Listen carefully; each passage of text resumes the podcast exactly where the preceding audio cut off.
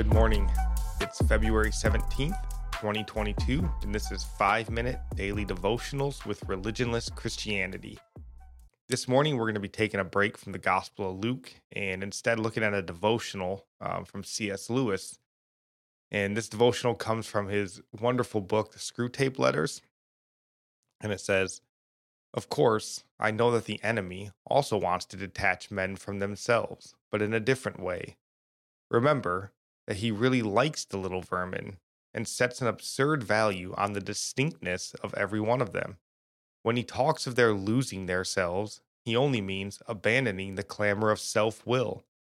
Once they have done that, he really gives them back all their personality and boasts, I'm afraid sincerely, that when they are wholly his, they will be more themselves than ever. Hence, while he is delighted to see them sacrificing even their innocent wills to his, he hates to see them drifting away from their own nature for any other reason, and we should always encourage them to do so. Now, this is an idea or a statement that has been almost completely flipped on its head in our culture, maybe more than at any other time.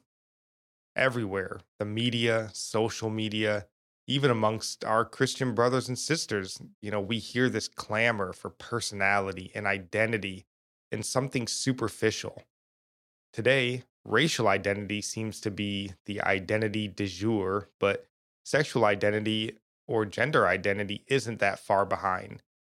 You know, that line from the quote, again, he says that when they are wholly his, they will be more themselves than ever, speaking about God this idea has been distorted to the point that we're told instead, the farther we run from God, the more ourselves we become. We see this idea everywhere that people are now more freely able to express themselves and be who they are, live their truths.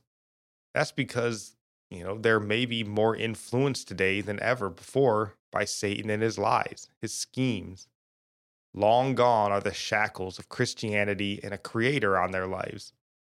Today, many, though, while maybe not outright saying it, their lives certainly display that they are their own God.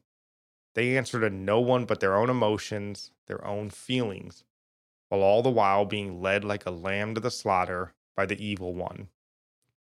So, if that's the lie, that's the wide path that leads to hell, what's the narrow path? What identity should we be drifting towards if not our own? Well, Paul tells us in Romans 8:29, "For those God foreknew, he also predestined to be conformed to the image of his son, that he might be the firstborn among many brothers and sisters." Or a little more simply, straight to the point in 1 Corinthians 11:1, "Be imitators of me, as I am of Christ." Our identity is to be found in Christ, first and foremost. Everything else is just a filter.